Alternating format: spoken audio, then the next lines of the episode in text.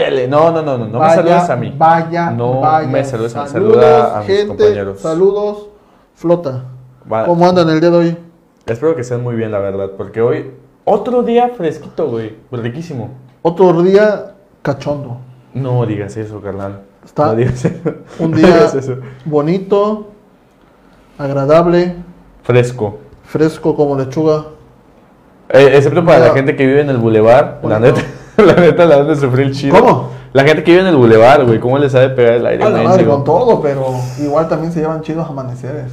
No, sí, güey. Fíjate que estaba viendo los del Infonavit, creo que es el Infonavit que está allá rumbo a Boca del Río. El Infonavit, al Me dan perro. el. Que esos vatos creo que les hicieron la cara, o sea, les, les vendieron el Infonavit y no tenían ese bulevar, güey. Ah, no, no se me dan al Y- perro. Tú dices el que está el, ah, ese mero, güey. El ¿cómo se bulevar? Miguel Alemán. Sí, pero el morro. Infonavit de morro, güey. El morro. Que esos morro. vatos les dieron este sus casas, güey, están todas pedorras y de repente les construyen el bulevar. No, se ya. rayaron, güey. No, rayaron qué porque, suerte, güey. Pues imagínate vivir frente al mar. O sea, ves todos los amaneceres, ves Sí. todo lo. No, y, lo, y que la consiguieron barata, güey, porque... Sí, en aquellos tiempos haber sido barata. No, imagínate, ahorita, ¿qué, estaba viendo un departamento en 3.6 millones de pesos? Ah, sí, es que bueno, esta, esta zona ya se volvió zona residencial con toda la construcción es. de las.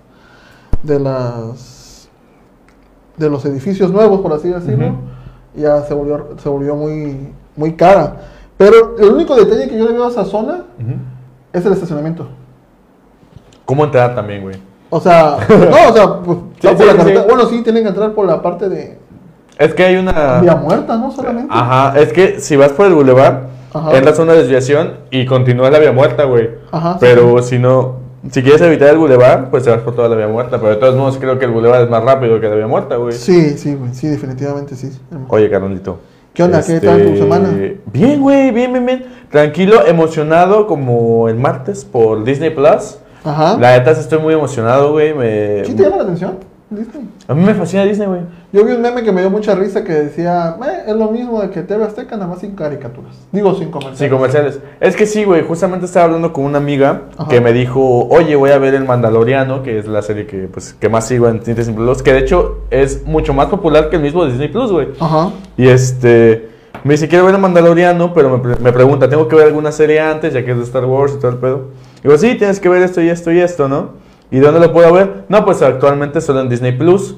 Me dice, es que no lo quiero descargar porque si de por sí no veo la tele y Ok. pues si no tengo, si tengo ganas de ver una película, pongo Disney Channel o pongo Disney XD, Disney Junior o TV Azteca incluso y ya este, pues me lo bota, ¿no? Ajá. ¿Cuál es el Pues, precio de...? de- 160 al mes con cuatro dispositivos. Ah, cuatro dispositivos. Sí. Ah, son de 40 baros. Ah, sí, sí, como yo lo pago.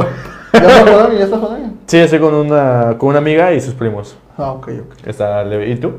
No, yo no tengo Disney Channel. No, no, no. Yo decía, ¿cómo te fue en tu semana? Ah, bien, bien. Tranquilos, bonitos. Una disculpa porque no pudimos transmitir el día miércoles la hora de la cumbia, pero ya no se pudo hacer. Aquí este muchacho se negó a venir rotundamente respetando No, el ay, no me levantes gajo. paso.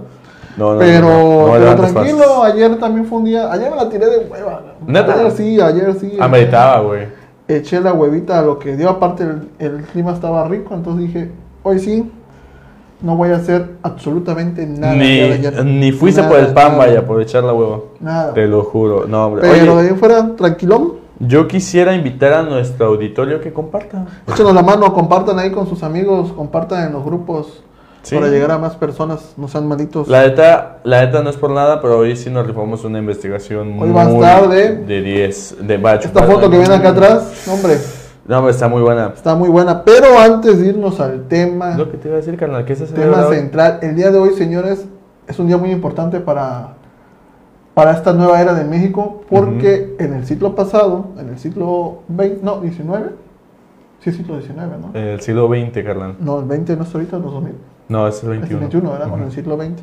Bueno, para ser más exactos, el 20 de noviembre de 1910 se llevó a cabo la Revolución Mexicana. Exacto. Y es como año con año se viene celebrando a partir de esa fecha hoy.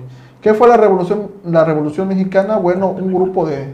Cuéntame, cuéntame. cuéntame. Un grupo de políticos, por así decirlo, porque al fin y al cabo era gente en la política, o Ah, gente, gente que estaba cansada del imperio de Porfirio Díaz, se decidió rele- de re- rebelar contra su mandato después de 35 años, porque el buen Porfirio Díaz se tiró 35 años en el poder. Sí, estaba perro. Que ese también es un tema para podcast, ¿eh? ¿Porfirio Díaz fue un buen presidente o un mal presidente? Yo solo voy a decir que Porfirio Díaz era un, un- a pesar de que era un honorable general, era un chillón porque el vato lo intentó varias veces, ¿eh? Nada Sí. déjame te digo. ¿eh? No, no, y al final pues se mantuvo 35 años hasta que el buen Francisco y Madero, después de perder unas elecciones con él, decidió decir, no, sabes qué, ni madre, yo no voy a creer en estas elecciones, yo me voy a armar en armas. Ya previamente tenía palabrados unos muchachones que era el buen Francisco Villa, Emiliano Zapato, Emiliano Zapata, perdón, Álvaro Obregón y Pascual Orozco. Ajá, sí, sí. Ya los tenía distribuidos por todo el país. Ah, y dijo. ¿saben qué? El 10 de, digo, el 20 de noviembre nos armamos, nos levantamos en armas. Bien. Pero para esto, creo que unos, unos días se levantaron antes porque ya los habían descubiertos. Entonces Ujú. tuvieron que trabarse unos días antes para la revolución. Y fue el 25 de mayo de 1911. Prácticamente fue en noviembre de 1910 con la revolución, a los pocos meses. En, en mayo es cuando el buen Porfirio Díaz decide renunciar y pela, se fue del país para, Para Francia. Francia.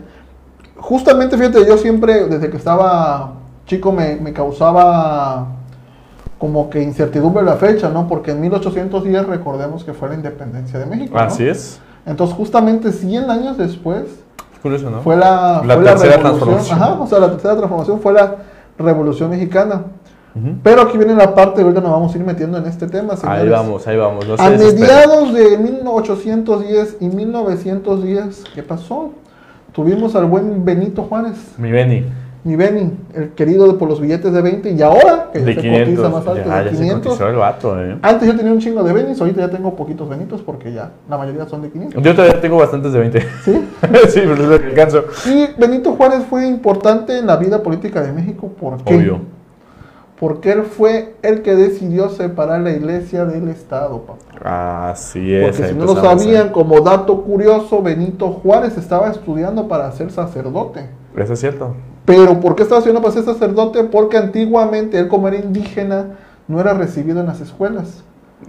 Entonces un sacerdote, que se me fue su nombre ahorita, lo aceptó en su iglesia y fue como le fueron dando educación. Benito Juárez al pasar el tiempo ya para estar, para convertirse en sacerdote, le faltaba unas, un estudio de teología. ¿Cierto? Eh, decide hacerse un lado y Benito Juárez dice, no, ¿sabes qué? No me gusta la iglesia, mejor me salgo. Y empieza a estudiar, ya estaba estudiando Derecho.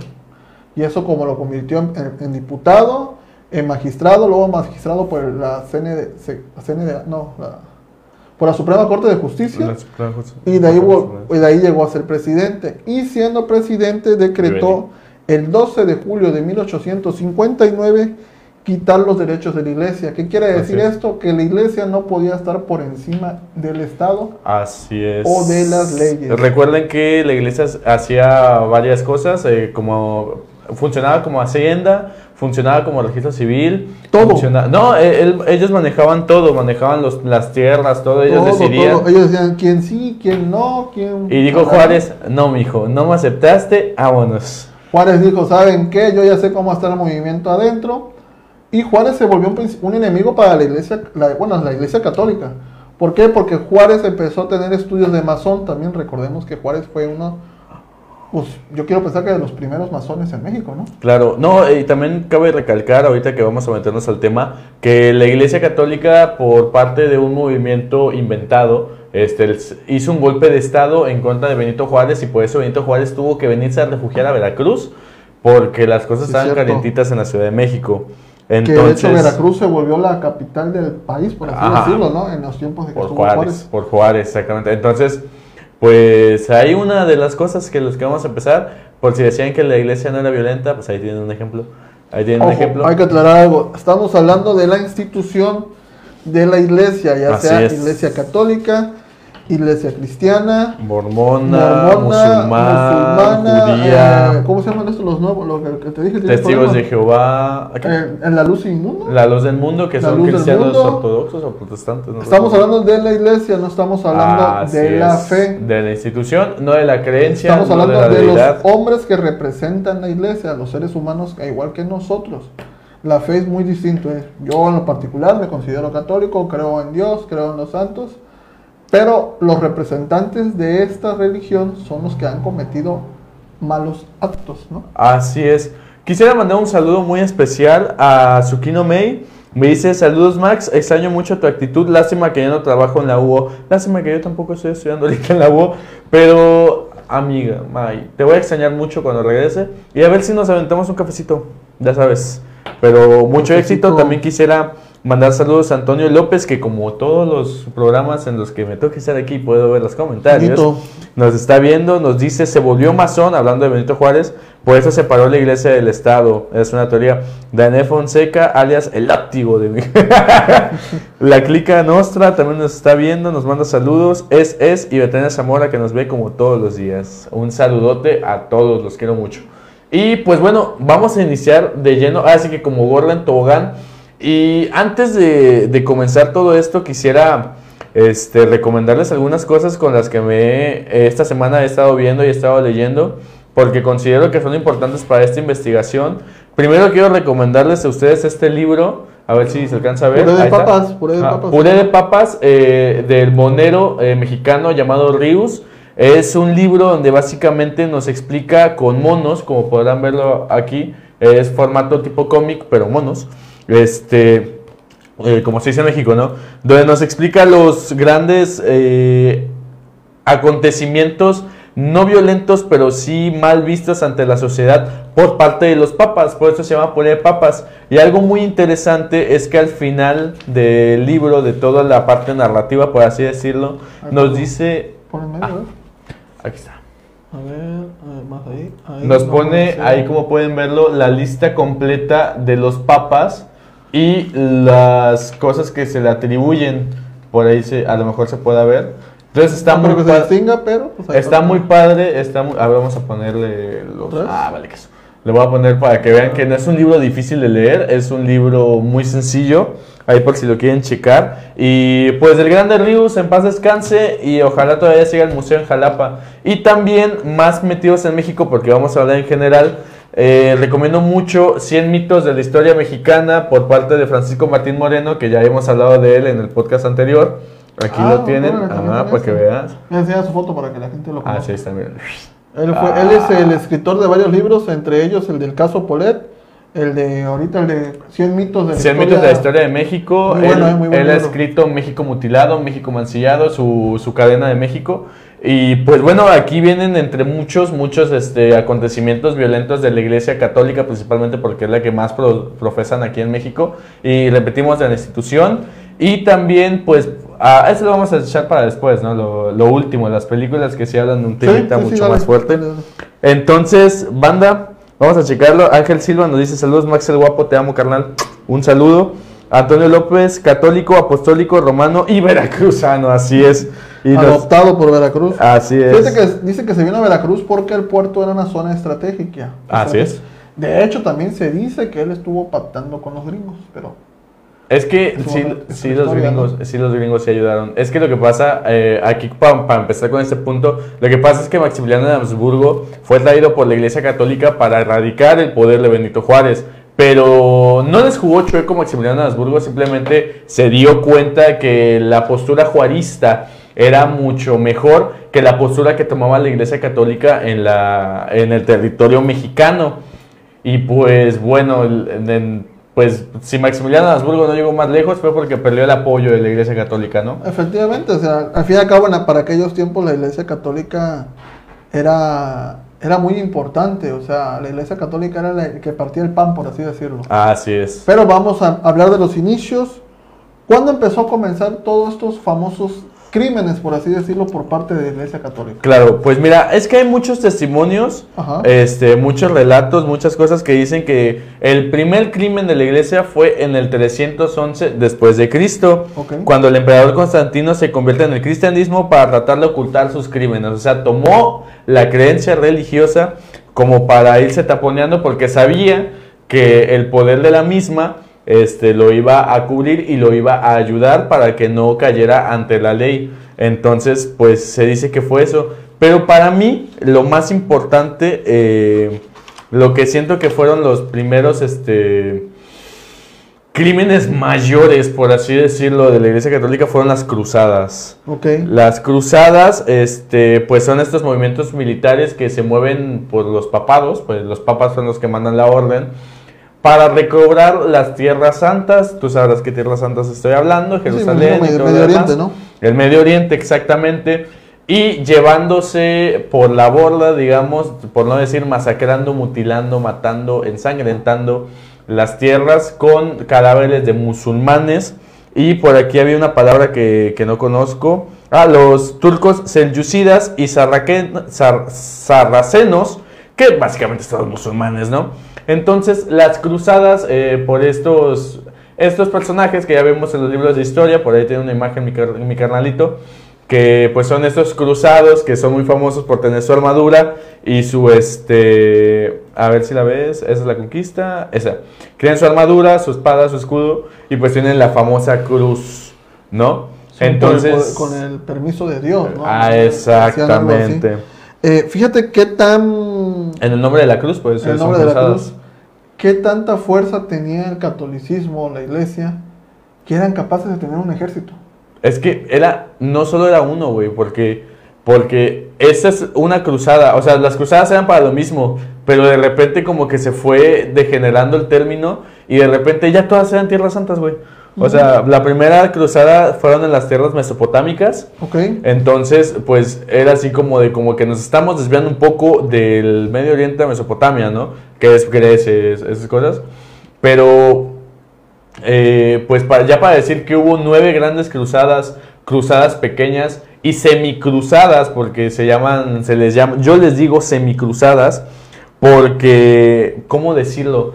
Porque se pierde un poco el ir por las tierras santas a decir, aquí antes practicábamos el catolicismo, tú eres, eh, tú eres de una religión muy hereje, entonces pues voy a recuperar mi territorio, ¿no? Sí, entonces ya no era tanto por las tierras santas. Se supone que no debía haber otra religión más que la católica, ¿no? Claro, la, cató- la católica cristiana. Ajá. Porque también existía esto de que solo debe de haber un tipo de cristianos y no puede haber eh, cristianos protestantes, agnósticos y todo este tipo. Entonces era como que muy estricto ese punto, ¿no? La misma línea. Y pues eso, yo siento que las cruzadas llevaron muchos muertos. Hasta hoy en día no se, no se sabe exactamente eh, por la cantidad de conflictos armados que hubo cuántas muertes, ahí tienes otro ejemplo, Eh, hay que recalcar, esas son ilustraciones eh, de stock, evidentemente no había fotos de los cruzados, y este, pues no se sabe exactamente la cantidad de víctimas que cobraron los guerreros cruzados, pero sí que fue un baño de sangre por las tierras santas. Entonces, carnalito, no sé tú qué opinas de eso. Sí, no, no, pues al final, como te digo, o sea, la iglesia al fin y al cabo abusaba de la, de la cuestión de la religión, de la cuestión de la creencia, de la cuestión de que hay un bien y hay un mal. Y para decir, ¿sabes qué? Los de, si tú no estás conmigo, no crees en mí, ah, bueno, eres enemigo y muerte, ¿no? Claro, Al fin y al cabo, el castigo, por así decirlo, era la, era la muerte, porque al fin y al cabo no había un castigo, no había un castigo de que te azotamos o algo. Al fin y al cabo, si eras no era... hereje, por así decirlo, porque es la palabra de que no creen en la religión, Ujú. cuello para allá O que vas, ¿no? insultaban a la misma, ¿no? Exactamente. Se decía eso. Y pues bueno, yo considero que ese fue uno de los grandes, este, ¿cómo decirlo? Uno de los grandes eventos, digamos, masivos que, que provocó la Iglesia Católica, eh, digo Iglesia Católica cristiana porque pues todavía no existía tanto esa, esa división. Y pues, bueno, yo creo que recordar las cruzadas, yo creo, bueno, yo recuerdo que a mí me mencionaron algo en los libros de historia, pero era como que muy por encimita. Era como era historia global, era así como que... Es que acuérdate que fue eso. la parte fea, por así decirlo, la parte violenta siempre va a ser ocultada. ¿Por qué? Porque Por no supuesto. conviene. En la actualidad no conviene decir esto, ¿no? Que la iglesia era castigaba o la iglesia mataba. Es, es incongruente decir eso, ¿no? Que Claro. claro, han pasado muchos años y se han ido tratando de rectificar sus errores porque al fin y al cabo todo quedó en la historia, ¿no? Claro. Pero de que fue una realidad de que la iglesia ejecutaba, pues sí, está escrito, hay, hay evidencias, hay, hay libros, hay todo, ¿no? Exactamente. Entonces, es por eso que tampoco en los libros de historias no va a venir esa parte porque no conviene, no conviene decirlo. y pues bueno, ya para, para pasar a otro tema, si quieren saber un poquito más de las cruzadas, sonará tonto y absurdo, pero tiene, tiene algo de cierto. Les recomiendo jugar el primer juego de Assassin's Creed, que se lleva a cabo ahí en, en la primera cruzada, Ajá. y pues te metes en la historia y pues aprendes jugando. Entonces yo solo digo, o si quieren investigarlo de manera tradicional, en internet hay demasiados, este, demasiados, y en verdad les puedo jugar, que demasiados artículos donde analizan las cruzadas y donde se habla de las cruzadas como el, for- ¿cómo decirlo? Como que el documento oficial. Entonces, sí, la verdad les recomiendo que lo lean. Les repito, son nueve cruzadas oficiales, mini cruzadas o semi cruzadas y cruzadas pequeñas que se llevaban a cabo en la historia. Esto fue entre los siglos XI y el siglo XIII, imagínate, 200 años de cruzadas. 200 años de guerra, 200 años de muerte. Y bueno, esas son las Porque cruzadas cruzada, por- ajá, bueno, y cruzada se dice por la, por la parte de la cruz. Claro, claro. Porque al final eran guerras. Por los tipos de guerreros, sí. ¿Qué, ¿Cuál crees que sea tú la intención real, o sea, de estas cruzadas? Tener el control de la población, como punto número uno, eh, o que había algo atrás de eso, que querían, pues sí, las tierras, o querían las tierras. Es que en parte de la tierra O tiene que ver... en realidad la, evangel- eh, la, ¿La evangelización? La evangelización. ¿no? Es que, mira, aparte de tener las tierras es tener el la población, ¿no? Ajá. Entonces yo considero, eh, yo analizando todo lo que leí, y pues no quisiera acusar a nadie, nada por el estilo, porque pues no es el punto, pero todo indica que va por el dinero, porque se menciona que la iglesia, de parte de la gente que murió, porque dentro de las cruzadas mataron judíos, mataron musulmanes, mataron gitanos, mataron asiáticos, mataron de todo, y se dice que todas esas, esas ganancias se fueron a la iglesia, en este caso al Vaticano. Entonces, pues está eso. Y pues también, pues, te digo, recuperar el terreno es recuperar a la población o tenerla bajo su yugo y así, pues, a lo mejor pedir una remuneración por sus vidas también puede ser, ¿eh? Porque tampoco no es, o sea, ahorita que hablas lo de las tierras, Antonio López dice control. Ajá. Sí, el control, efectivamente. Ahorita que dices lo, lo de las tierras, tampoco es un... En la actualidad, lo pongo aquí cerca, vamos a Puebla y hay un montón de iglesias. Sí. ¿Por qué habría Aquí. tantas iglesias? Aquí en Coatepec hubo guerreros cruzados, güey. A, lo, a lo que voy, lo que quiero decir es que en realidad buscaban poner iglesias, iglesias, iglesias, iglesias, iglesias. Porque Claro. lejos, de, lejos de hacer algo de fe, era tener el control más cerca de la población. ¿no? Así es, exactamente. Es, eso es lo que vamos a continuación, es lo que nos presta. Eh, pues yo considero que dentro de los, eh, de los, no digamos genocidio, porque genocidio se puede tomar mal, pero dentro de los muchos males que ha creado la institución de la iglesia, yo creo que la Inquisición ha sido el, lo más sanguinario, lo más sangriento de- dentro de la historia de la humanidad que hemos tenido. La Inquisición es la conquista, ¿no? La, la Inquisición es cuando, por así decirlo, cuando la iglesia decidió tomar esta libertad de condenar herejes y pues condenarlos a torturas, a muertes y a La, la- la imagen que la imagen que tenemos aquí. Pues la verdad, no quiero sonar este, muy sanguinario ni nada por el estilo, pero muchas de las torturas que conocemos hoy en día nacieron en la Inquisición, muchas en la Inquisición de Castilla, de Aragón, que después se llamó como la Inquisición española, la Inquisición alemana, que fue la más sanguinaria en Europa, o pues por así decirlo, eh, también tenía una por acá, la zona de Languedoc, ajá, en la Inquisición francesa, que también fue muy, este, fue muy, muy fuerte, la verdad.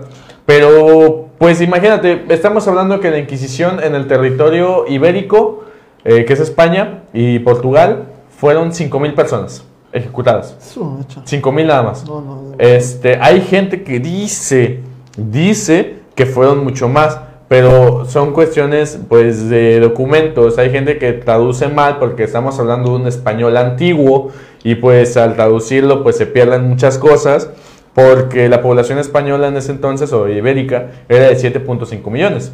Sí, no, y como todo, siempre se va a perder información en el lapso. O. hicieron perder los registros también. Así, bueno, es también es otra cosa, ¿no? Que- o, es, o no se perdieron, están guardados.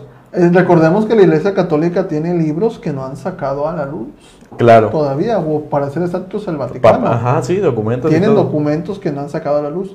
Que algo que yo le reconocía a Max ahorita antes de entrar al aire era que para mí ahorita Jua- eh, Francisco o el Papa, sí, el Papa Francisco, ha hecho esta evolución de la iglesia en aceptar nuevas cosas, ¿no? Que más adelante hablaremos, ¿no? Así es. Sí, Pero sí. ah, como que ha revelado cositas, como que poco a poco Hablamos- van revelando para allá. Hablamos de la película del- de los dos papas que ahorita. la- Efectivamente, no sé si ustedes ya, y esta se las recomiendo ampliamente, está en, en Netflix. en Netflix. Es de Netflix, de hecho.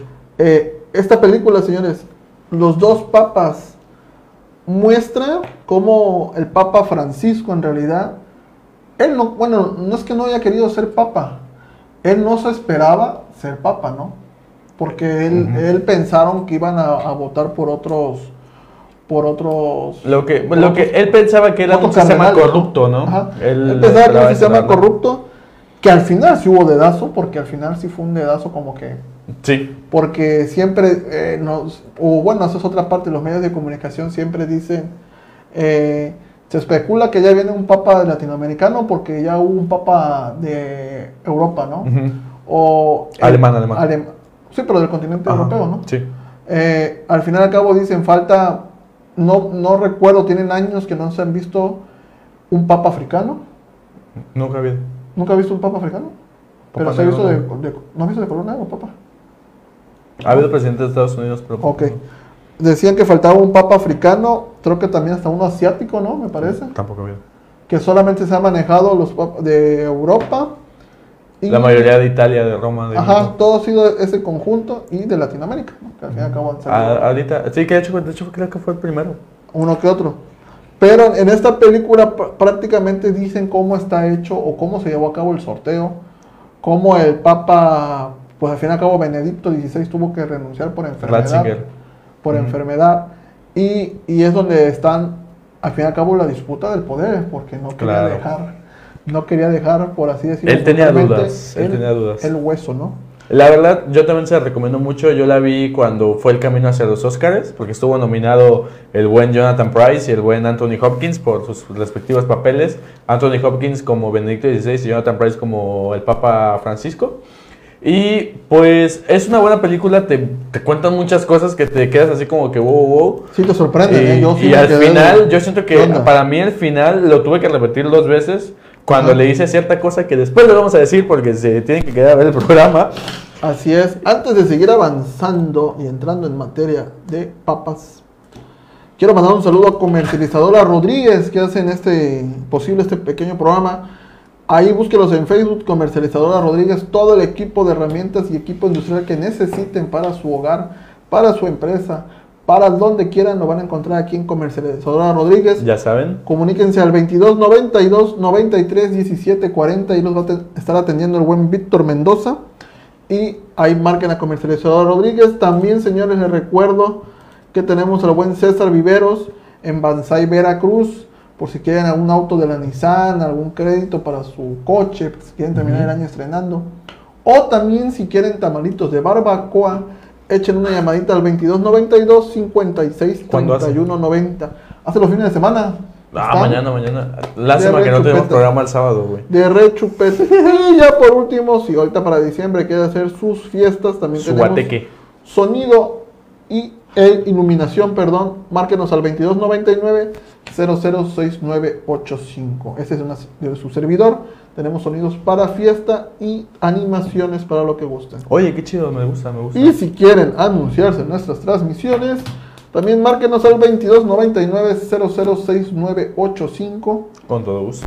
Con todo gusto los atendemos y ahí les damos, aparte de ofrecerles los cintillos, tenemos producción de video, animaciones, todo lo que usted guste. Ahí comuníquese conmigo al 2299 006985. Después de estos comerciales, regresamos A al leer comentarios. tema. Ah, bueno, sí, vamos a leer comentarios. Max Cop, mi padre, saludos para mi papá, que él fue el que me recomendó este libro, de hecho el de puré de papas. Dice, esa apertura actual de la Iglesia Católica nos recuerda a los tiempos en que Martín Lutero puso las bases de la iglesia protestante y obligó a que la iglesia católica cambiara muchas cosas para no perder seguidores. Sí. De- más adelante vamos a seguir eso porque también la iglesia o la Inquisición en definitivo este, se iba por los protestantes. No, y al final acuérdate que la iglesia también antiguamente te pedía el, el famoso diezmo, ¿no? Que era la... No, carnal, no sabes, ¿no? No, no. Ya ahorita ya son, ¿cómo le dicen? No le dicen diezmo, limosna, ¿no? Al fin y al cabo ya lo que tú quieras dar, Así es. das, ¿no? Pero cambiaron ci- ciertas cosas. Pues sí, carnal, viene este... Dice Tonito Ah, López, para los adelante, comentarios, sí, dice, seguimos esperando el famoso Papa Negro que traerá el fin de los tiempos. Otra vez tu papá dice, felicidades, está muy, muy bien documentado, Ay, gracias. muchas gracias. Toño López dice, ahora nos controlan los otros, pues ya existen más iglesias, más que iglesias en cada esquina. Así es. Los Otsos nos tienen inundados por todos lados. Betania Zamora dice, buscan riqueza y poder, vendiendo el cielo al pueblo, llenándolos de pánico. Lejos de dar esperanza, han llenado un mundo lleno de miedos. También. Y pone después los castigos si ellos eran expertos en torturas. Lo que les comentaba, que muchas torturas que vemos hoy en día, pues se crearon sí, en la. Inquisición. Cadillac Jonas nos manda saludos. Buenas noches, productor y Matt Sicobo. Saludos. Vaya, vaya. En fin, señores, igual si tienen más comentarios o cosas que quieran aportar, Claro. háganos saber aquí en los comentarios que con gusto los estaremos leyendo. Algo que conozcan con todo gusto, a lo mejor se nos pasa algo y pues Quieren comentarlo con todo gusto. Y Sí. volvemos a hacer hincapié, estamos hablando de los hombres que representaban la iglesia, los La institución. papas, la institución, no estamos hablando ni de la fe, Ni de las ni de creencias, las creencias. ni de las deidades. Eso es muy, respeta- muy respetable por parte de ustedes y eso sí no lo tocamos. Así es, eh, ustedes crean en lo que No ustedes vamos a decir, está bien creer en Dios, está mal, no, eso es cada quien lo suyo. Solamente hablamos de los Es que bueno representan. Es bueno tener. Al final, a mí una vez una persona, un psicólogo, una amiga mía, me dijo, siempre hay que creer en algo porque de ahí el ser humano se tiene que agarrar. Así es. Eh, es, sea- una, es una buena filosofía. Se dice sea- que... Y en realidad, ¿no? Tenemos que creer en algo. O si no crees en nada, pues crees en tu propia esencia y ahí te vas. Así es. Porque al final estás creyendo en algo. Ya para continuar, por último, Raikel Baramir Ramir, te mando muchos saludos. También mi carnal te manda saludos, yo lo sé. Saluditos, Raquelito. Y Juan Carlos Ibarra, un saludo, mi Rex. Felicidades por la foto que subiste de la termoeléctrica. Felicidades. Ah, también, también, muchas felicidades Muy chido, a, muy a chido. Juan Carlos Ibarra. Creo que andaba en contienda. Bueno, no entendí muy bien la foto. Puso algo de Pues alguna planilla blanca. Me imagino que era contienda sindical. yo te puedo entender, pero felicidades. La mejor de las suertes si estás compitiendo para algo. Y no se llega ahí fácil, ¿eh? Se llega trabajando. Bien lo dices. Bien lo dices, carnal. Este, pues sí, les comentaba, la Inquisición española te decía que en el territorio ibérico. España, España. Que Eh, España, hostia. En, eh, en España, 5.000 personas solamente. Eh, se dice que la más sanguinaria fue la alemana, porque fueron 25.000 eh, en un territorio relativamente más pequeño, pero, pero sí, fue cinco veces más. Lo que no se cuenta dentro de esto es que no, no se habla de la expansión que tuvo Portugal y que tuvo España. Recuerden que ah, si hablamos de la península ibérica, estamos hablando de Portugal y España. Efectivamente. Este, con, con la fe del Papa de ese momento, pues se fueron a buscar tierras, a evangelizar tierras y encontrar más tie- tierras para el reino de Dios. Porque es eso fue, ese fue lo que se documentó.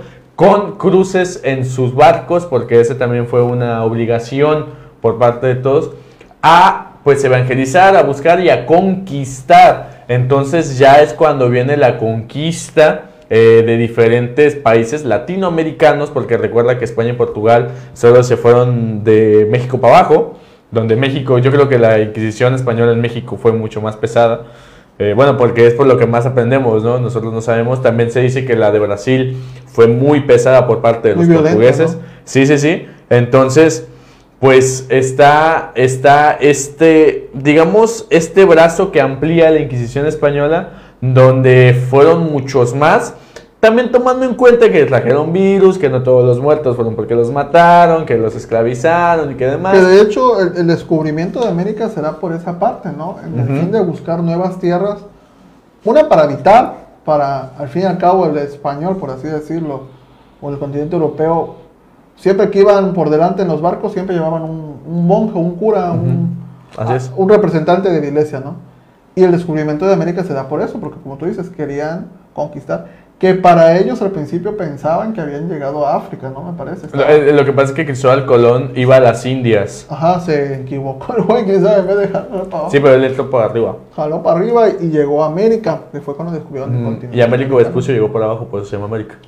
Américo, de hecho, Américo Vespucio fue el que hizo el, el- la silueta, el Ajá, dibujo, ¿no?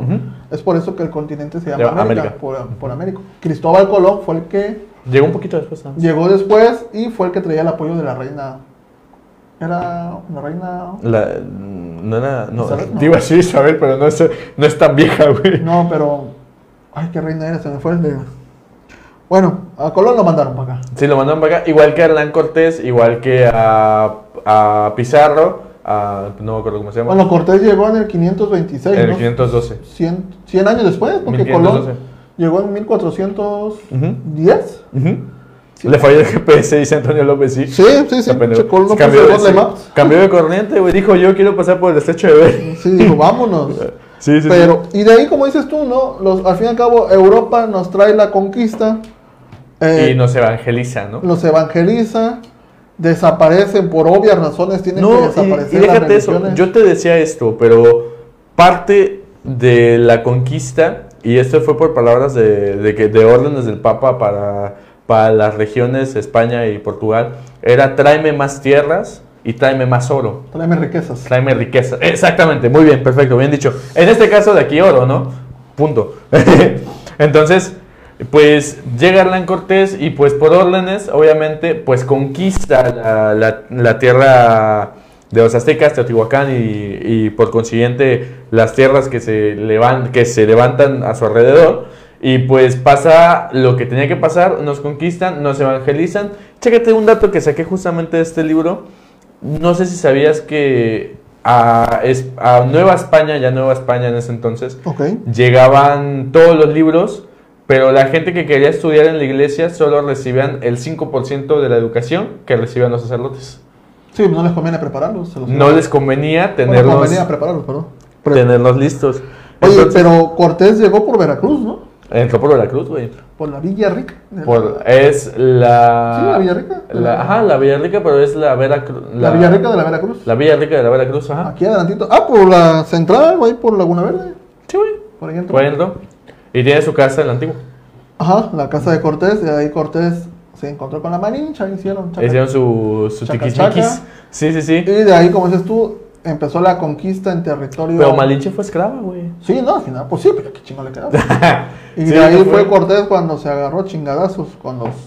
Aztecas, Pero también ¿no? tiene que ver mucho la, los virus que trajeron, güey. Ah, no, sí, pues ellos trajeron enfermedades como la lo que conocemos como la popocha, la, ¿no? la viruela. la viruela, trajeron eh, la peste, bueno, La- las pestes y La- todo no, sí, no, por la famosa peste negra que en aquel entonces estaba afectando allá.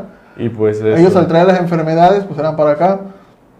Que lo que es, ¿no? Porque en, aquel entonces los, vamos a llamarlos los aztecas, o la cultura, la cultura que vivía en México, ellos sí se bañaban todos los días. Un dato también curioso, y los españoles no estaban acostumbrados a bañarse. En, en los ríos en cascadas donde quisiera, pero se bañaban los se bañaban, pero acá los, los conquistadores decían nanáis. Nanáis. Pero como Exactamente. dices tú, ¿cuál era la, la idea de, de los reyes? Porque al fin y al cabo los mandaban los reyes. Así es. Tráeme oro, tráeme riquezas. Hubo el intercambio de culturas porque primero llegaron muy, muy tranquilos, por así decirlo. Muy interesados. Muy, a ver, ¿qué, qué traes? ¿Qué me ofrecen? Porque al final ellos buscaban, no pensaron que hubiera pobladores. Así es. Y no pensaron que estuvieran, entre comillas, tan bien equipados en armas. Tan civilizados. Porque sí. recordemos que internamente había guerras entre los aztecas, los, Los chichimecas, Los chichimecas, los tlaxcaltecas, mayas, ¿no? También. Los bueno, los mayas ahí eran más Bueno, tranquilos, no se metían con nadie. pero cuando llegan estos, pues ahora sí, túmbale, túmbale, túmbale, y es cuando empiezan a robar el oro, cuando se empiezan a llevar. No robaban, güey, o sea, sí estafaban, porque les ofrecían, pues... Pues, pues trajeron eh, el cacao por oro.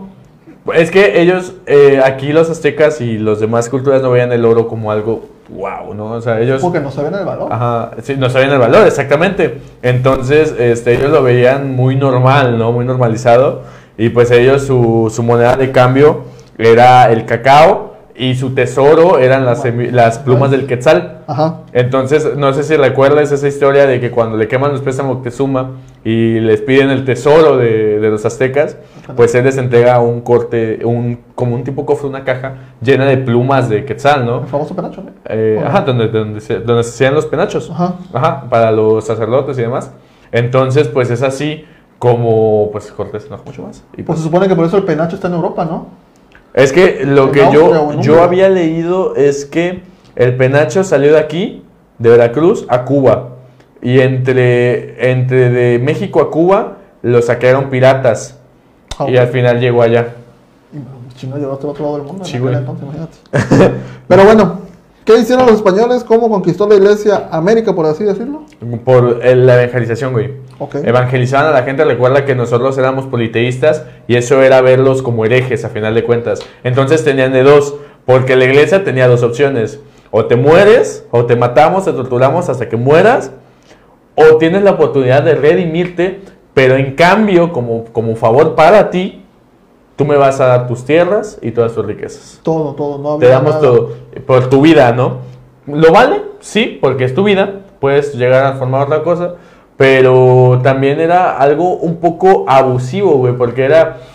No era algo malo, a final de cuentas. Los que eran, a final de cuentas, outlanders, ¿cómo se dice? Eh, Forasteros, eran ellos. Ellos no tenían el derecho de, de quitarnos todo eso. Hubo, obviamente hubo remanentes como todo, que por, por eso, gracias a Dios, tenemos esas cosas. Y estoy usando el gracias a Dios, gracias a la evangelización. Este, este, pues gracias a Dios tenemos todo, todo este acervo cultural que nos rodea en México.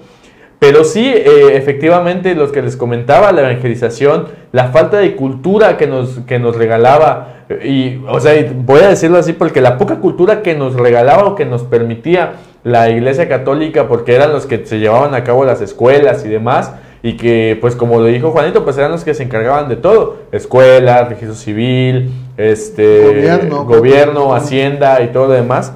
Entonces, pues así fue que poco a poco nos conquistaron más, o sea, aparte de el conflicto armado o de la pandemia que existió dentro de las culturas prehispánicas de México, que a lo mejor en Colombia, en la Gran Colombia, en Brasil, este, los incas en Perú, este, Chile, Argentina y todo y toda esa zona, también pues Centroamérica, ¿no? que también formó parte de esa conquista española, pero que después poco a poco se fue perdiendo los territorios por, por X o y, o Y razón, ya que recuerda que es un cuello y pues estaban de Pizarro y Colón, entonces estaban como que ahí peleándose esa zona.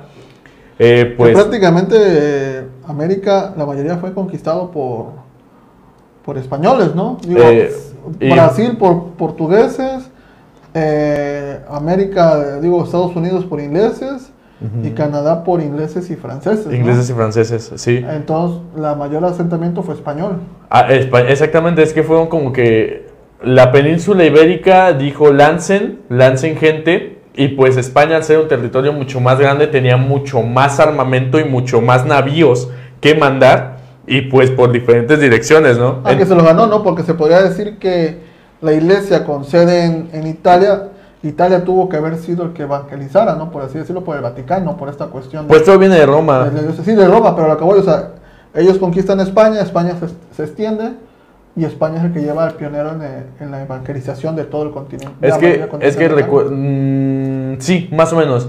Es que eh, Francia, al estar pegado a Italia, que pues viene donde viene el Vaticano y demás, pues también son grandes exponentes de la Iglesia Católica Cristiana. Entonces, un territorio que estuvo muy pegado a la historia francesa en religión fue Cataluña, que está pegado a Francia. Ajá. Entonces, Aragón de Castilla, que también está, está al norte, pero también está este, cerca de Italia, de Francia, perdón, pues fue los que iniciaron la Inquisición, porque viene de Francia todo esto, viene de la Edad Media en general, pero Francia fue de los principales exponentes, al igual que, al igual que Germania, ¿no? Entonces, pues, Alemania, perdón, Germania es lo mismo. Este, entonces, pues ya al convertirse, al ser Aragón de Castilla y al ser parte del Estado español, pues se convierte en la Inquisición española y así pues es un país completamente católico o cristiano, como quieran decirlo. Este, Y pues ya de ahí viene la conquista de diferentes pueblos en Latinoamérica, porque la verdad España fue totalmente Latinoamérica, desde Cuba hasta otro tipo de, hasta desde México, Cuba, este, Venezuela, bueno, la Gran Colombia, y Argentina no, no estoy tan seguro, creo que sí también fue de España, este, y, y otro tipo de cosas, eh, y otros territorios aparte, ¿no? Como las Islas, y las Islas Canarias y demás. ¿Para ti la evangelización fue buena? Es que al final de cuentas, mm, sí, sí, porque nos dan el derecho de conseguir información, o sea, no nos dan el derecho, sino que nos hacen más fácil la, la información que viene de otros países, por parte de nosotros, mayas, eh, aztecas, como sea, teníamos este, entrenamiento militar, teníamos conocimiento astrológico, de matemáticas, teníamos este, buena filosofía, porque teníamos una buena filosofía pura, por así decirlo y pues España nos viene a, dar esa civilización que tienen los países europeos o los grandes países desarrollados en ese entonces, ¿no? Que son los europeos. Y pues sí, vienen Pero que tampoco le pedían mucho, o sea, quizá era porque en, en América se vivía de manera primitiva. Pero en cuanto a estudios, digo, España también. Teníamos buenos conocimientos. ¿eh? España se llegó a preguntar cómo lo hicieron los mayas para hacer que. Bueno, no eran los aztecas, para hacer que. Las pirámides, ¿no? Las pirámides se compaginaron, si fueran 365 días, igual que el Quetzal que se ve con la luz del sol, o los mayas cuando hicieron sus figuras. Digo, al final de cabo, al final de cabo la, lo que le dieron esa parte fue quitarle lo primitivo. A mí en lo particular, sí pienso que la evangelización fue buena, como dices tú, porque se se, se dejó lo primitivo a un lado, pero siento... Pero no son modos. exactamente, no, o sea, independientemente de los modos, de cómo lo hicieron, siento que fue el error perder nosotros el interés por nuestra cultura. ¿Por qué? Porque en la actualidad existen muchos pueblos indígenas que no se sabe mucho de ellos. Aparte, el estilo de vida es muy bonito, pero las lenguas, ¿cuántas lenguas no hay perdidas en México de hay lenguas, de indígenas? La neta hay lenguas que solo es de una persona o que nada más viven por una persona o dos personas. Exactamente, o sea, ¿cuántas lenguas no se han perdido? Quizá eso también era un problema de comunicación al haber muchas, muchas lenguas, ¿no? Ah, no, se, no se entendían. Pero, por ejemplo, yo te recuerdo en uno de los viajes que fuimos a, a Misantla con, con la maestra Eli que nos llevó, nos comentaba el historiador de Misantla, que era Servando, o no me acuerdo. La cosa es que cuando fueron, llegaron a conquistar Misantla, porque Misantla vivían en la sierra, y a los misantlecos los bajaron a, lo que se conoce hoy como Misantla, sembraron miedo. La iglesia llegó, para poder llevarse a la gente, la iglesia empezaron, empezaron a desaparecer niños. No, sí, es que... Empezaron con el rumor de que había un águila enorme que se las llevaba. Es que sí hacían eso, güey. Pueblo Viejo ahí hay una estatua del águila donde se está llevando un niño. Como... Y, fue como lograron conquistar ese pueblo y, o sea, la iglesia con mentiras se llevó a ese pueblo y ya... Como todo, güey, como todo. Es, es como todo. También la historia de Estados Unidos es, es similar. El famoso corran a las colinas porque pues eran débiles ante eso, según, porque ese era la, la, el pensamiento de los pueblos indígenas estadounidenses. Y pues el miedo principalmente, el, traer bestias o animales que, no conocían impartía miedo, ¿no? Aparte también que nosotros pecamos un poco de inocentes en ese, en, dentro de la conquista, porque recuerden que nosotros les abrimos las puertas. Ellos entrar, ellos fueron violentos, sí, pero después que les abrimos las puertas. Ellos, nosotros los dejamos entrar porque fue mucha la casualidad que el año en el que vinieron era el año de la avenida, de la segunda avenida del Quetzalcoatl que era, que era lo que, que era como lo habían visto antes, como una persona barbuda y blanca, que es donde se infiere que tal vez haya llegado otra civilización, curiosamente el mismo año de la, primera avenida del Quetzalcoatl, que se infiere que fueron vikingos, pero eso es otra historia. Entonces, pues sí, se aprovecharon demasiado, no son formas de evangelizar, recordemos que la, les vuelvo a repetir que muchas torturas que conocemos hoy en día y que se encuentran en museos y demás, son gracias a la, Inquisición española, portuguesa, francesa y alemana. Entonces, pues, pues por ejemplo esa, ¿no? Que era ponerlos de cabeza si, si no se morían primero, si no se morían primero de, que les reventaban las venas del cerebro, pues quién sabe qué hacía, ¿no? Pero... Ajá, sí, la crucifixión que siempre ha sido... Pues es una alegoría misma la Biblia, ¿no? Incluso.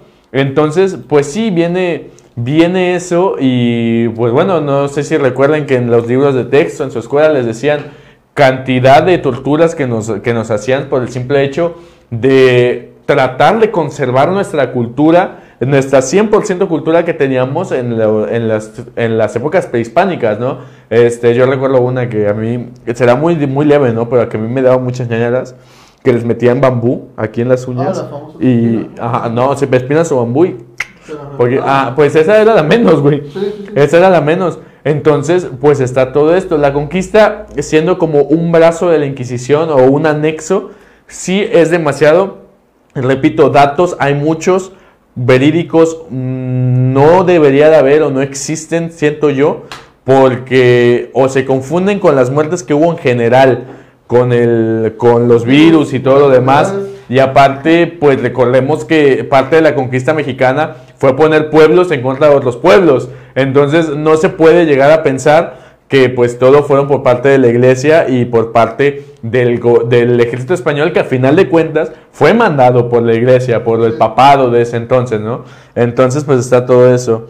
Dice, ¿qué pasa con la quema de mujeres que acusaban de hechicería? También está eso, de parte de la Inquisición, pues era ese, ese aspecto, ¿no? De cualquier tipo de esoterismo, necromancia o cualquier otra cosa que sospeche o con el simple hecho de que fueras acusada, porque recordemos que a lo mejor no quisiera ser un poquito misógino, pero así es como lo marca la historia, que la iglesia este, veía a las mujeres como, eh, como personas que te podían tener bajo su yugo, que podían ser usadas, que podían ser... para la iglesia la mujer era un ser inferior.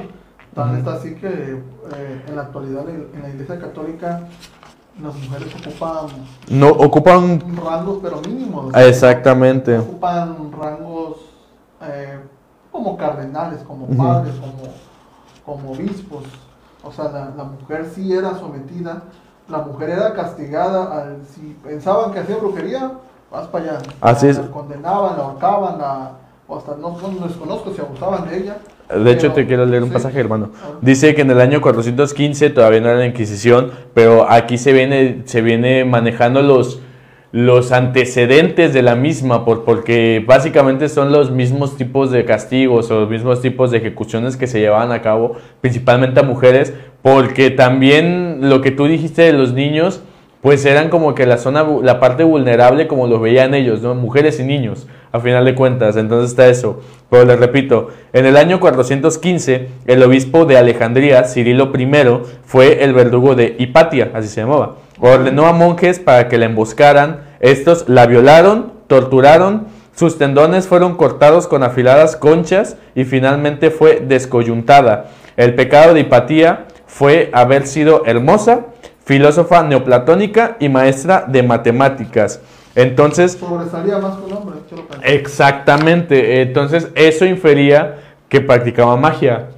Porque para ellos no les, no les sentaba en la cabeza que una mujer tuviera tanto conocimiento porque pues dentro de las creencias vienen que se tienen que dedicar exclusivamente para procrear, para servir al, al hombre en general, no, no, digamos el marido, sino al hombre en general, y para estar bajo el yugo de, del matrimonio, ese tipo de cosas, que incluso la iglesia estuvo en contra del matrimonio. Sí. entonces... Pero, bueno, sin duda alguna la, la Iglesia Católica sigue siendo una de las principales que tiene mayores feligreses a nivel mundial. Así es. A pesar de toda esta historia, en la actualidad lo ha tratado de corregir, sigue habiendo delitos por parte de la Iglesia que anteriormente no eran juzgados como civiles, en la actualidad ya son juzgados como civiles las iglesias. Así ya no existe esta parte de que, bueno, de hecho Juárez fue uno de los que que promovió, ¿no? Que ya, la, ya los sacerdotes ya no fueran juzgados como por su propia justicia, ¿no? Que ya deberían ser juzgados por, por civiles. Entonces, al pasar los años, la iglesia ha ido haciendo sus adecuaciones.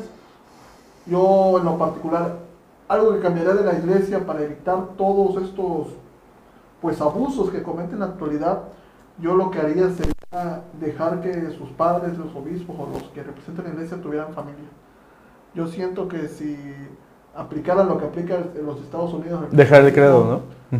Dejar este, pues este voto de castidad. El voto, sí. Porque si es algo que es una necesidad humana, al fin y al cabo, una necesidad fisiológica. Entonces yo lo único que quedaría de la iglesia es es que los dejan tener familia. Tener esa libertad, ¿no? Que De ser humano. yo pienso que en unos años va a suceder, no creo que estemos muy lejos. No, pues. Ojalá nos toque vivir esa parte cuando sea que la iglesia deje a sus, a sus padres o a sus representantes tener familia. Lo estamos viendo ahorita con Francisco, la apertura que se está dando con Claro. la parte de la iglesia.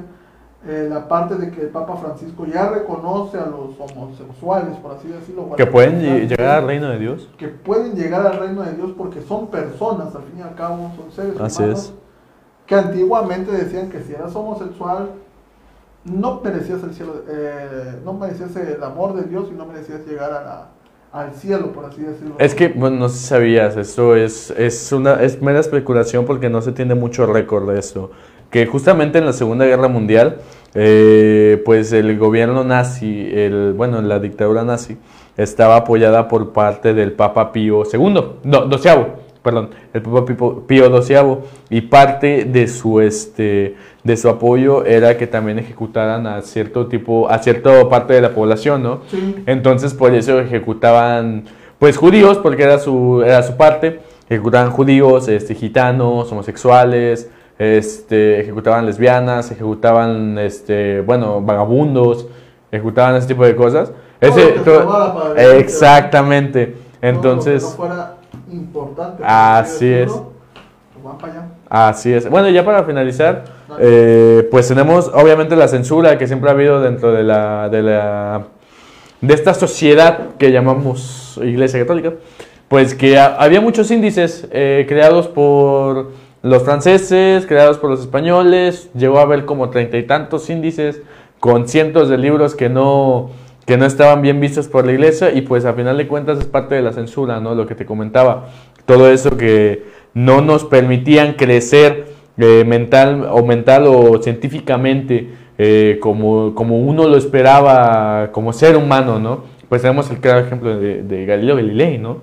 Sí, Que fue juzgado como hereje. Como hereje y como loco, ¿no? Así es. Porque sus estudios de astronomía eran muy avanzados y él y fue, fue- fue por eso que fue juzgado como hereje, ¿no? Y se le y bueno y, e- y le obligaron a que todos los conocimientos que bueno todo lo que ya haya descubierto se le adjudicaran a la iglesia. Ajá, efectivamente, él renunció y dijo que todo eso había sido obra de la iglesia, ¿no? Ujú. Y bueno, pues yo creo que eso, nada más, eh, había, hay, otra, hay otra cosa, no, no quisiera también tocar fibras sensibles, Eh, pues el famoso, los famosos escándalos que existen alrededor del, principalmente digo yo, principalmente que del Vaticano, pero también dentro de otras iglesias importantes que hay alrededor del mundo, que es el abuso de menores. Eh, yo considero que es un tema muy delicado, tal vez a lo mejor que da también para un programa completo, pero nada más tocándolo por encima, eh, pues recordemos que estos escándalos vienen desde 1950, pero tomaron mucha fuerza desde el 95, porque ahí dicen que el segundo lustro de los 90, pues, 95, ¿no? Desde el 95 en Estados Unidos. Y pues a partir de ahí hubieron muchos testimonios y muchas acusaciones e incluso denuncias por parte de civiles que pues que dicen esto, ¿no? Entonces pues el caso yo considero más famoso aquí es el padre Maciel, que es eh, pues que fue encarcelado y que fue juzgado y pues lo demás en los 90, eh, bueno, a finales de los 90, inicio de los 2000, que sabía toda la red que existía aquí en las iglesias mexicanas y pues y pues eso, ¿no? Y pues por eso también les recomendamos esas películas porque, el, por ejemplo, en Los dos papas se menciona que todo lo, todo lo que hacía el padre Maciel lo sabía el Papa Benedicto XVI. Y pues bueno, eh, ahí tendrán que verlo, es algo muy interesante que ven en la película porque principalmente los diálogos son muy fuertes y muy poderosos y la calidad actoral es enorme. Y también yo considero que es una película must to watch, o sea, que deben de ver, que se llama eh, En Primera Plana, te dije. Ajá, En Primera Plana, eh, yo la conozco en inglés, perdónenme, que se llama En Primera Plana, es una película del 2015, ganadora del Oscar por cierta mejor película. Se la recomiendo mucho, habla justamente de esto para que lo chequen y yo creo que lo más importante vienen los créditos finales donde te revelan las ciudades donde más se han reportado este tipo de abusos y sorprende ver eh, a México ahí. Sí, recordemos que estos abusos se deben o se llevan a cabo por la porque estas personas, al fin y al cabo representantes de la iglesia, utilizan la fe. Utilizan lamentablemente la fe de los, ya sean menores de edad, de las, de las personas que, que abusan. O incluso la autoridad, digo yo, también. Eh, utilizan, sí, utilizan al fin y al cabo la fe para decir eso está bien, ¿no? Sin duda alguna, yo como le decía más, va a haber un castigo, ya sea un castigo eh, humano, castigo divino, siempre te va a alcanzar alguna justicia. Hay algo que se llama karma y el karma existe. El karma va a alcanzar a estas personas. Pero sin duda alguna la, la fe es muy diferente a lo que estas personas han hecho, ¿no? Que esperemos ya no sea un tema que se oculte, esperemos que se castigue, esperemos que, digo, yo siento que si la iglesia tuviera la apertura de dejar que los padres sus familias, posiblemente se acabaría con Sí. esto, esta, estos abusos que han cometido. El- uno, de los, uno de los lugares más sonados de abuso en ahorita en, es- en este año, ¿cuál- ¿fue este año? Es el de Estados Unidos, ¿no? Claro. El de la luz y... La luz del mundo, La sí. luz del mundo. La luz del mundo, la luz del mundo. mundo, Donde el líder, por así decirlo, es encarcelado por la red de pederastía que, que tiene y al fin y al cabo ya está pagando en la cárcel. Se rumora que va a salir libre, no se sabe. Es que la defensa está perra y sí se puede. Pero al fin y al cabo eh, siempre van a ser juzgados y castigados por él. Sí. Ya sea en la tierra, ya sea en lo que ellos crean, al final algo los va a alcanzar. Y pues solo como opinión, como crítica, pues a una persona que a lo mejor se le haya reconocido el, estas, estas actividades, pues simplemente no, ¿cómo decirlo? No se soluciona mandándolo a otra parroquia, a otra ciudad, porque el que lo hace una vez lo hace dos veces, Sí, ¿no? no, como todo, como todo, ya sea en el ámbito educativo, en el ámbito político, en el ámbito de la iglesia, la solución no es quitar el objeto de aquí para ponerlo acá porque ya trae un patrón y ese patrón lo va a repetir en donde sea. Así es. La idea correcta es uno tratarlo, eh, ya sea psicológicamente, e igual darle su castigo por el acto que cometió. Ujú. No hay de otra, o sea, deben de ser castigados. Eso, es- eso es por ley. O sea, Así es. castigo, si hiciste un acto mal, paga las consecuencias. Punto. Así es. No importa quién sea. Lamentablemente la iglesia, yo no creo que la, la iglesia protege en la actualidad a sus curas, ¿no? Ujú. Pero la parte, eh, viene la otra parte, también es muy importante denunciar. Porque al gobierno en estas alturas yo creo que pelearse con la iglesia no le ni le da ni le quita. No, no, Porque no, a hay esas un alturas no. convenio previo, o sea, No. si alguien abusa de alguien va, pues te detengo y va. Aquí también es de que la gente denuncie el acto que comete la iglesia o el acto que comete el padre. Simplemente no, te- no tener miedo. No se callen, denuncien, ven algo mal, sospechan de algo, díganlo y que la justicia se encargue de juzgar a esas personas. Así es, no, no se queden callados y pues si tienen que denunciar, háganlo, no, que no les dé miedo una autoridad o cualquier tipo de cosas. Estamos hablando ya en general, en hábitos generales. Y pues, haga- pues ya ven, eh, pues vamos a ver, dice Antonio López, vamos a leer comentarios antes de finalizar, porque cómo no, Eh, ya para tener el trago dulce después del amargo. Dice Antonio López, muy buenos programas amigos, sigan, sigan los éxitos y nos vemos para la próxima semana, para el martes que vamos a hablar del monstruo de Catepec. Bueno, yo que voy a estar con él. El lunes, el lunes iba a ver, ¿no? Sí, el el lunes. lunes iba a ver. El lunes en la hora de Mario Pueblo, ya con el buen Edgar Gajo, vamos a estar aquí en punto de las 8, 8 es con él. a las 8. Ah, A las ocho, yo ocho. no sé. Eh, y el martes estamos con Max, con lo del monstruo de Ecatepec. El monstruo de Catepec, así El es. miércoles tenemos la hora de la cumbia. El jueves estoy preparando algo por ahí. Eso. Próximamente se los voy a decir. Y el viernes regresamos con el podcast. Sí, sí, sí. También, bueno, antes de que les... tenemos tema para el viernes, apenas vamos a- Apenas lo vamos a preguntar al público. ahí. Dice Marilyn Funk, nos manda saludos. Igual Van Miriam, Betania Zamora que nos estuvo viendo, muchas gracias. Danae Fonseca dice, así te voy a poner de cabeza cuando no me hagas caso. Chale, chale. Lashmi Diva Aisha, saludos. Max Cop nos dice, recuerden que también se mochaban con la iglesia los conquistadores, exactamente, para obtener la gracia de Dios o la bendición.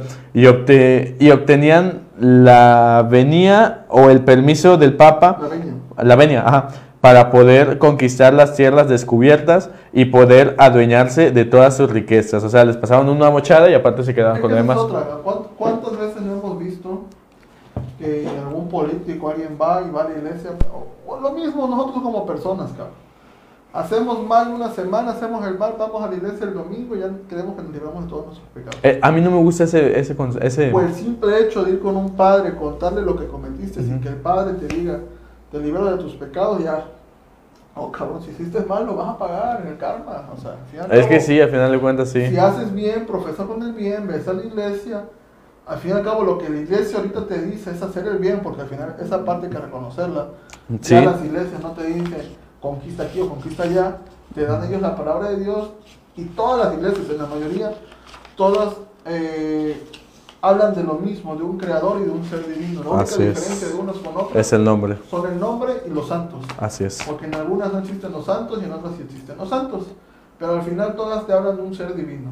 Y al final todas te dicen que debes hacer el bien para que te ganes un cielo o una paz eterna. Ya ninguna te dice que, te, que hagas el mal, por así decirlo. Así el es. problema somos nosotros como personas, que hacemos el mal, no predicamos con el ejemplo y pensamos que ir a misa cada domingo ya nos libera de todo. ¿no? Así es. Así es. A veces ni ir a misa va. Luego. Derecho. Ah, su ma- A mí no me deja pegarle a la mesa, imagínense. Pues bueno, ah, nos gustaría que comentaran rápidamente allá cuando nos estemos despidiendo de qué les gustaría que habláramos la próxima semana. No se nos están acabando los temas, solamente queremos saber de lo que ustedes Pero quieran escuchar. Temas tenemos bastantes. De uh, Podemos hablar ahorita, el próximo semana podemos hablar de Porfirio Díaz, que si fue un buen Está presidente bueno. no fue, qué le aportó a la nación o qué le quitó a la nación. Está muy bueno, ¿eh? Podemos hablar de eso, podemos hablar de Benito Juárez, de que si era masón, cómo llegó a la masonería, abarcar más del tema. También está Podemos bueno. hablar de diferentes cosas, podemos hablar de la educación en México, cómo está funcionando ahorita las clases en línea, Ujú. si son de manera correcta. No, o sea, temas hay, pero queremos saber su opinión de ustedes para Así abordar un es. tema que en verdad les interese. Así es que ustedes quieran escuchar. Y nada más para finalizar, pues las recomendaciones de hoy. Puré de papas, se los recomiendo muchísimo. Muy buen libro. A ver, vamos a ver. Es muy buen libro, Puré de papas de Rius. Les vale 100 pesitos o si lo pueden encontrar en línea, yo no los voy a juzgar. Y 100 mitos de la historia de México, parte 1 y 2. Les va a gustar demasiado. Va a hablar de la historia de México, también pues del tema que nos convocó Fíjate. el día de hoy. Ah. Aquí nos dice Alicia, estaría un tema sobre qué hay más allá de la muerte, ya lo dijimos. Ya lo hablamos, Ya lo fue el tercer programa, de hecho. Ya lo hablamos, ahí si nos buscas en los videos, ya hablamos ese tema, que hay después de la muerte. Ya lo platicamos. Eh, fue ese el tercer programa, de hecho. Lakshmi, no sé, creo que es amiga. Alicia. Sí. Aisha. Ah, esa Ah, ya nos. Muertos. Ah, No, fue en Halloween, no, fue en Halloween. Ah, fue, ¿cuándo? Sí, 31. Fue, fue, no, 30, carnal. 30. Ahorita, señores, Eso. nos despedimos, nos vamos, que tengan feliz viernes. Cuídense mucho, usen su cubrebocas, usen su gel antibacterial. Sí, Cuídense mucho que contratan Disney Plus. contraten Disney Plus, vean Netflix, quédense en casita, salgan a lo básico, su despensita. No vayan a Iconic, se van a ver bien nacos yendo a Iconic, la verdad. No, bueno, ustedes saben si van o no van, capaz que nos quieren patrocinar. ya. No, no, pues también tenemos PH, tenemos Rush, también Tenemos la frutería, tenemos la botanería que está ahí en Juárez y que es nueva. Vénganse, vénganse, vénganse. La Es la botanería, la acaban de abrir. Sí, ah, también tenemos igual, eso. si quieren salir, nada más salgan y protéjanse mucho. Ya hay cuídense Carranza mucho. Prime, güey. ¿Ya? ¿Ya? Como. Como, Amazon Prime. sí, güey. Pues la chingada. Allá en Ahí el, en el boulevard. Sí.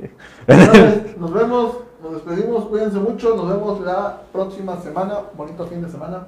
Los quiero. Adiós. Los quiero y los quiero ver triunfar, como dice. Ah, exactamente. Eh, eh, no hagan eso de acá atrás. No sirve.